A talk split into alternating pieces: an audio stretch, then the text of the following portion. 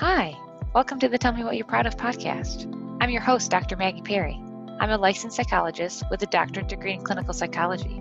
I'm also the founder of the online group therapy platform, Huddle.care. I love helping people overcome anxiety, obsessive compulsive disorder, mood disorders, and stress. Please join us each week as we share real sessions with actual clients that reveal helpful techniques for effectively dealing with anxiety, OCD, mood disorders, and stress. We'll discuss what effective therapy looks like, sounds like, and feels like. We'll follow our guests as they overcome their biggest fears and find that despite their biological vulnerabilities, they can still live a rich, full, and meaningful life. My therapeutic approach is strengths based and seeks to find and reinforce what clients do well to help them generalize those skills towards areas where they're stuck. My model for psychotherapy can be summed up as this You tell me what you're proud of, and I'll help you become effective and happy across all areas of your life. Thanks for listening, and let's get the show started. Thanks so much for tuning in today. If you're looking for a great place online to practice the mental health improving tips from this episode that's also COVID safe and HIPAA compliant, consider joining Huddle.care. Huddle is an online mental health club. We offer additional education about mental health through our weekly newsletter. We provide support for your mental health through our community time and our altruism club, which is like a book club for your mental health. We teach new ways of relating to your anxiety and OCD through our skills groups and our individual out of network psychotherapy. We strive to meet you where you are in your mental health journey and provide what you need. Okay, now enjoy the episode. Hi, it's Dr. Maggie Perry. Huddle.care is growing. If you are a licensed mental health professional in any state and you're interested in joining my team to run individual sessions or group sessions, please email me at team at huddle.care and I'll send you some more information. Thanks.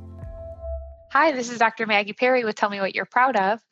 Um, this month, we're talking about um, experiential avoidance and how avoidance creates, ma- maintains, and intensifies your anxiety. So, today on the show, we have Jared. Jared's going to tell us more about his avoidance. Jared, thanks so much for being on the show. Hi, thank you so much for having me. Um, so tell me how avoidance plays out in your life, how it how it showed up in the past, what's going on for you now. Um, avoidance has actually played a pretty big part of my uh, throughout my life. Actually, uh, you know, ever since this, the first thing that I really that I clearly remember was after graduation and after graduation of college and i was uh, you know just trying to find a place to work. And uh, i just had this huge anxiety attack about uh, you know knowing the fine lines between what is professional what is personal knowing the boundaries and uh, if there's a need to act professional in all these things. And i actually kind of tried to avoid doing a lot of um, especially during the recruitment process or any of those things because i just felt it wasn't it just felt very foreign to me. And so uh, i always avoided that never really looked at uh, well never really looked into um, going through the you know the conventional process of trying to get your first job after college. Uh, you know that was just a huge struggle for me. And i ended up just um, you know, just wanting to avoid that whole process altogether. So, I mean, in other words, it took a law, it took a while for me to truly understand what it meant to be independent. Um, and I was just kind of avoiding that for a very long time, I guess. Uh, but you know, there were other aspects, uh, underlying aspects in terms of why I felt like I was in that situation. Um, the second thing was uh, well, actually, can I just interrupt you there? What feelings were you avoiding? You Um, definitely, I had a huge, uh, you know, there was all these sensations, especially during that process. Um, you know, I always felt like I needed to. There was just, it was just an overbearing weight that I felt like that was on my shoulders and I was avoiding it every single moment. You know, every you know, even though the day to graduation was even was getting closer and closer, and you see all your other peers who are you know have their job offers already, and I'm just there, just like. uh you know, just still kind of clueless in terms of what to do because I just wanted to avoid this whole having to act professional type of thing. It sounds ridiculous now, but it's uh, it was definitely a huge problem in the past for me. Um, I guess you can call it social anxiety that I wanted to avoid. Mm-hmm. So you had um, anxious sensations, you had pressure in your chest. What kind of socially anxious thoughts would you have? The thoughts at the time were a lot of I guess you can say like helplessness and like hopelessness. Um, I just never felt like I could do it. Uh, I never felt like I can do anything by my own worth or by my own merits because, uh, you know, just all throughout life, I felt um, I was catered towards or, you know, I had help at, in some way or form um, leading up to my, uh, you know, college career, college life.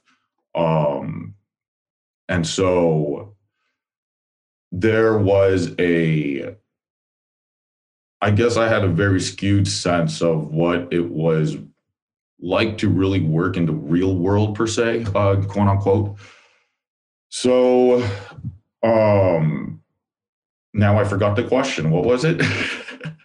yeah, no problem. So those are the types of um feelings and thoughts that you were having that it was mostly thoughts of like hopelessness and helplessness like you yes, kind of had a like a lack of efficacy um, rooted in not really like putting yourself out there and risking failing in the past?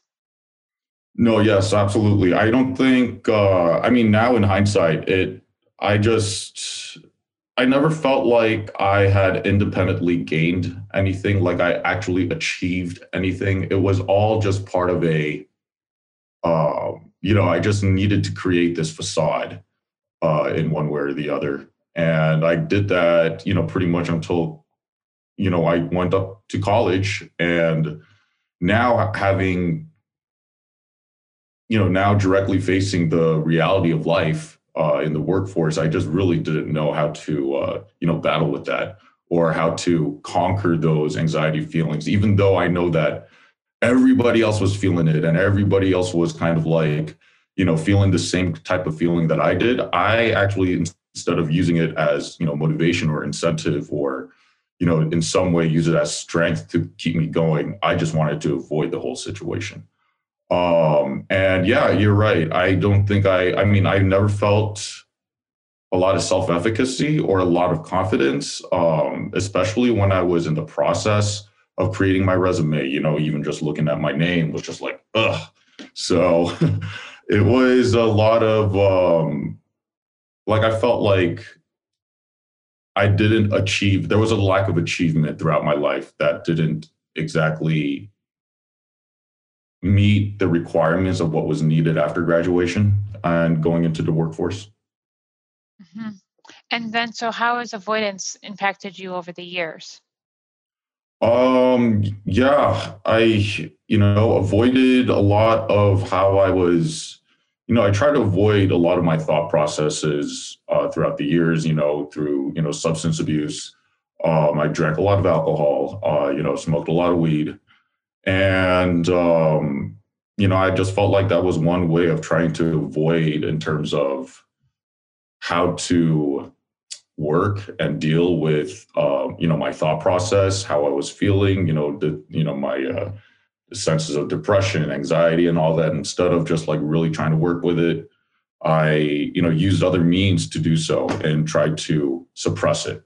Uh but do you remember actively um trying to suppress what you were feeling or was it less more subconscious than that?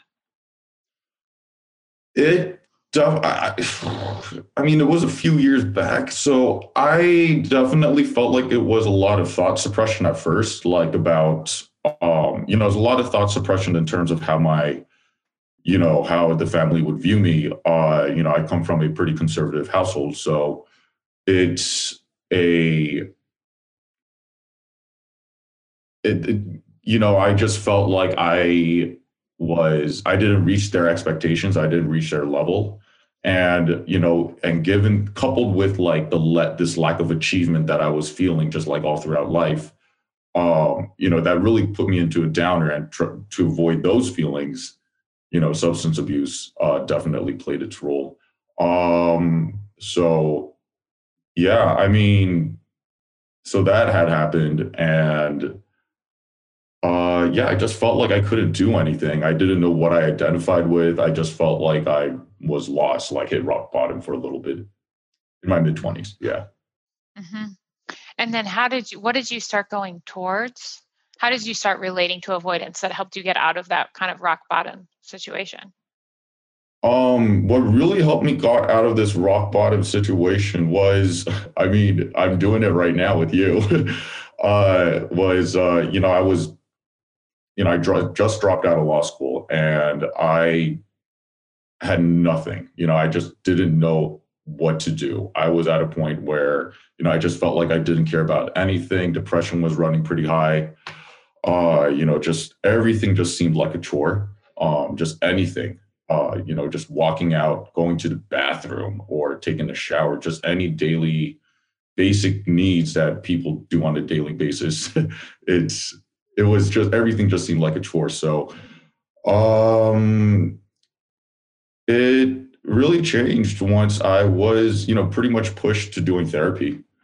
And uh, it really gave me a you know, I really just I really came into it with no expectations. It was not really it was not exactly my first uh, therapy session I had, but I already did have a stigma, you know, towards it, and, and uh, I I had my own perspective on it. Didn't really think much of it, you know, uh, especially from my background. I did.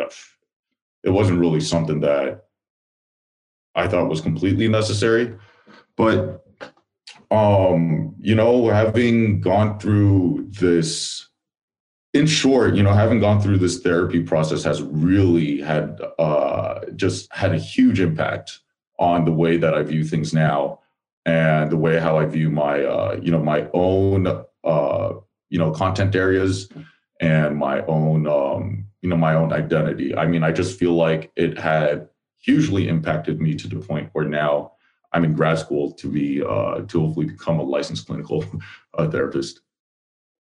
Yeah, it's such a it's such a um, amazing shift from kind of stigmatizing um, and feeling like therapy wasn't worth it or it wasn't helpful or something like that to wanting to do that as your career. So that's really great. Yeah. Um, can you say if we frame this up as like um, a lot of your suffering earlier in your life was the byproduct of experiential avoidance? So the way that you were avoiding your both your internal experience and your external experience can you tell how therapy has helped you turn towards your experience whether that's internal or external um i've definitely i'm not exactly sure how to respond to this question um and i hope i'm going in the right direction here i you know it, was a lot of perspective taking, I thought, for me on my end, um, in just a way in terms of how I uh, should be, you know, dealing with my issues. Like, how do I, how should I change my perspective on how I see it? And, you know, just embrace the things that had already happened and, uh, you know, just how, how would, what would you do moving forward instead of like always looking towards the past and just uh, you know just like relishing in that instead um that because that just created a lot of avoidance for me and just staying quiet like created a lot of avoidance for me i felt uh you know it was so you uh, learn to accept what has already happened. You learn to accept your past mistakes rather than ruminating or beating yourself up and then that, that gave you more energy to look forward. No absolutely. I it was a lot of um yeah i did a lot of self beating up. Maybe like a lot of my inner thoughts was just about how i was not good at anything how i was never going to be successful or how i was you know never going to really have anything fulfilling in life and also at the same time you know i was you know i felt like i was told never to complain never to um, you know, you never to show your concerns or like your feelings, you know, just like keep it to yourself and learn how to deal with it emotionally, or I mean, just individually. Um, no, no, personally. so it's uh, it, the more that I started to accept like one thing from therapy was I I still needed to I feel like I needed a lot of reassurance, but at the same time, I was seeking a lot of reassurance, but at the same time, I needed to learn how to also not worry about being a burden complex in a sense. Mm-hmm. Uh, because so you, that also created a lot of avoidance. So you needed to learn when to reach out for help and that you deserved that help when you needed it, but then also when you were seeking reassurance just because you felt anxious when you needed to kind of um, give yourself that um, um, not you couldn't give yourself that sense of uncertainty i guess you have to rather than getting reassurance learn to tolerate uncertainty right. How to tolerate uncertainty and also just like having these support groups as you know just perceived uh, self-efficacy as you can probably say. Mm-hmm. uh, just like how i would perceive you know just myself even though whatever is going to be happening in the future we still don't know yet. So that's also one thing that i felt like i had to really learn was not to uh, you know not just not to think too much of the end result and the consequences too much or overthink it. I mean, as much as it is an important factor, it's uh, you know it's probably one of the main reasons of why, in general, I had been avoiding you know just a lot of opportunities or a lot of uh, you know just opportunities for growth, personal growth, professional growth, um, you know, just a lot of those things. So. Mm-hmm. And is there still avoidance in your everyday life today? You know, Yeah, I mean there is, and it's not as I I, I don't feel as uh, yeah. I definitely feel I have a growth in self confidence and my self esteem um, at this moment, and I have to thank a lot of that credited a lot to my cycling uh, passion, my passion for cycling, and. Um, you know that really helped me keep in shape you know it really helped my days going i just always felt great every day and that's one thing that I have been avoiding quite a bit. And um, not in terms of, you know, short distance cycling. I mean, I still will, I will still ride my bike to CVS or to, uh, you know, to another convenience store. Uh, or just to run some errands, but doing long rides like the like the commute rides that I used to do uh, pre-COVID, I mean, those were I miss those days. And now I just find it like decently hard to find the motivation to do it. But um, you know, as I said before, I feel like I'm taking this on in a different mentality, in a different view, uh, and how I perceive my avoidance and to be okay with it. And uh, you know, that I am still riding my bike. It's just not the distances that I used to be having before. Not to give excuses, but just to give myself a more positive support. yeah. So, can you say more about, like, basically, um, it sounds like you are hoping for a certain outcome, but rather than beating yourself up to get to that outcome, you're being more self compassionate and kind of meeting yourself where you are. Is that how you would frame it up? Absolutely, I think self compassion is definitely the right word uh, for my for for me in this case. Um, I've definitely felt a lot more self compassion about myself weirdly throughout COVID, um, uh, during these COVID times, I, you know, have I'm now attending, you know, I'm doing grad school now, and that probably gave me a lot of reinforcement, a lot of uh, you know self-efficacy, feelings of self-efficacy, and uh, just a lot of feelings of confidence as well. But um, yeah, this was also a moment of I forgot the question. Sorry. I, I mean, it, my my my mind is really just trying to run there. What was the question again? Yeah, we are back to it. Sounds like you're being more self compassionate about trying to achieve your outcome rather than getting there through self criticism. Oh, right. Yeah. Got it. Yeah. And so I just felt like I had a lot of self compassion even throughout uh, my grad school experience. Um, and that just, you know, that just kind of helped with I think just trying to be like that on a consistent basis. I mean, I still have challenges of a lot of those bad negative thoughts coming in about myself, but I'm in a better place to control them. So, yeah, but a lot of these events that also happened uh, as of recent just probably helped with that as well.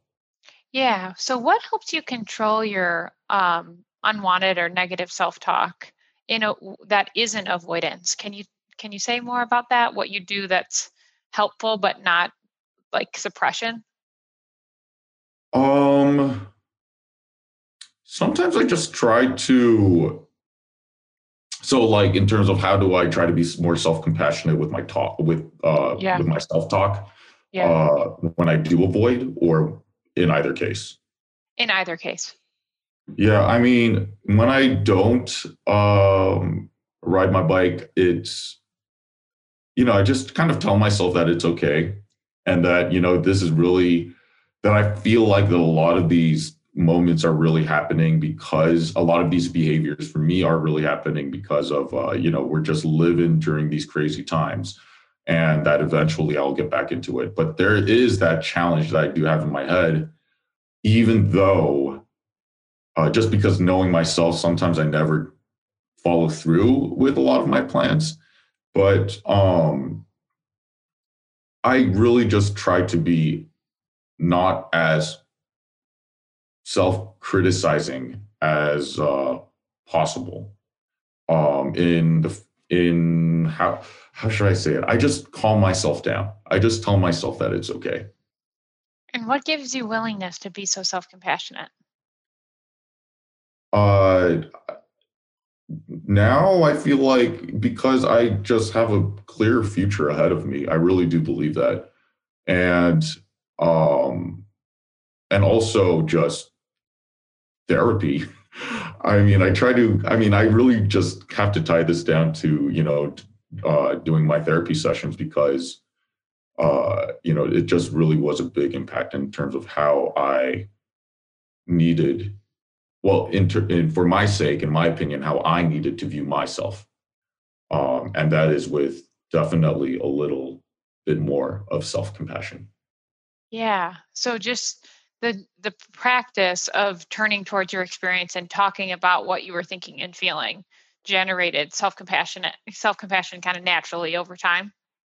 yeah absolutely and uh, I, I, get, I think one other thing i do want to say is i can't forget about my dog because he was a huge process i mean that's crazy i mean he was a huge process in my growth as well like um, in terms of responsibility in terms of uh, consistency, having a routine, um, and all of that. And, you know, just having a buddy next to me really does put a lot of that loneliness, the feeling of worthlessness, loneliness just kind of out of the window, uh, at least in my case. So, yeah, just a little shout out to him.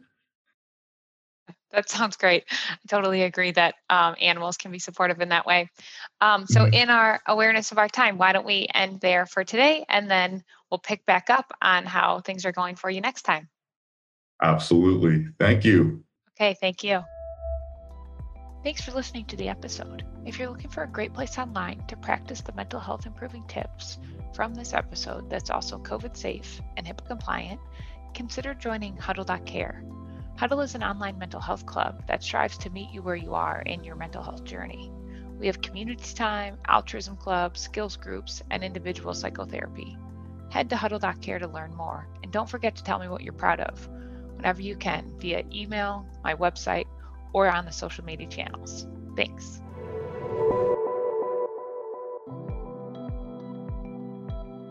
Thank you so much for listening. If you felt any benefit from the show, please let us know and share it with anyone you think would also find benefit. As a disclaimer, please consult your doctor or therapist before attempting any strategies shared here. Thank you.